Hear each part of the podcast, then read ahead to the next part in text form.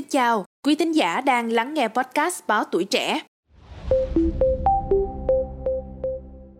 Cây cổ thụ trong làng công nghệ ô tô Toyota đã cho ra đời rất nhiều dòng xe và có độ phủ sóng trên nhiều thị trường, đặc biệt là dòng Toyota Camry.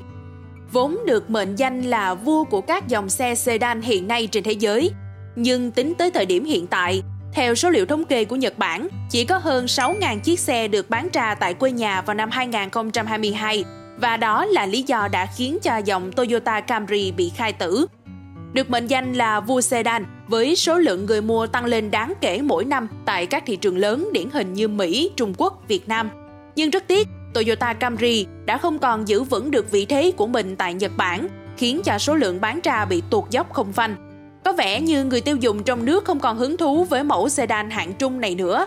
Điều đó khiến cho Toyota quyết định loại bỏ bản tên Camry tại Nhật Bản. Oh no.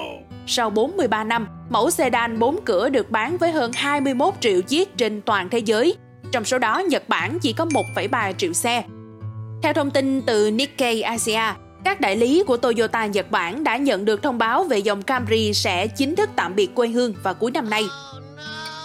Hầu hết các đại lý đã ngừng nhận đơn đặt hàng trước cho dòng này, còn việc bán hàng thì tạm dừng theo từng giai đoạn.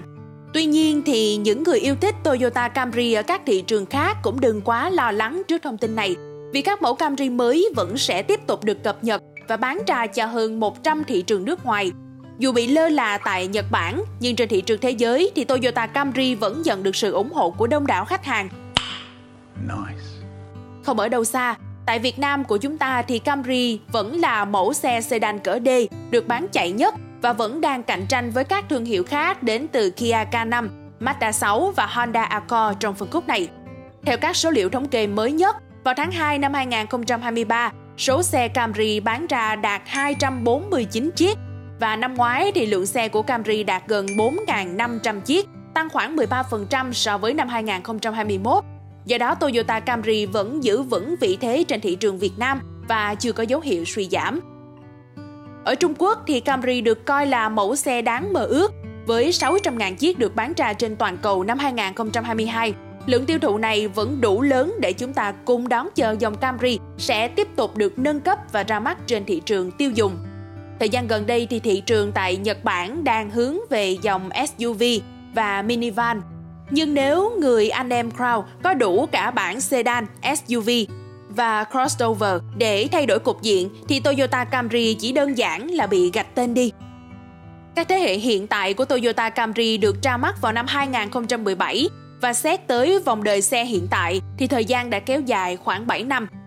Dự tính rằng trong giai đoạn từ 2023-2024 sẽ là thời điểm hợp lý để dòng sedan này bước sang thế hệ kế tiếp và Camry mới sẽ lấy theo dáng crossover Crown và Prius. Nếu như quý thính giả cũng đang yêu thích dòng xe này, thì hãy cùng với Minh Anh đón chờ xem những sự kiện sắp tới của dòng Toyota Camry sẽ được nâng cấp như thế nào nhé.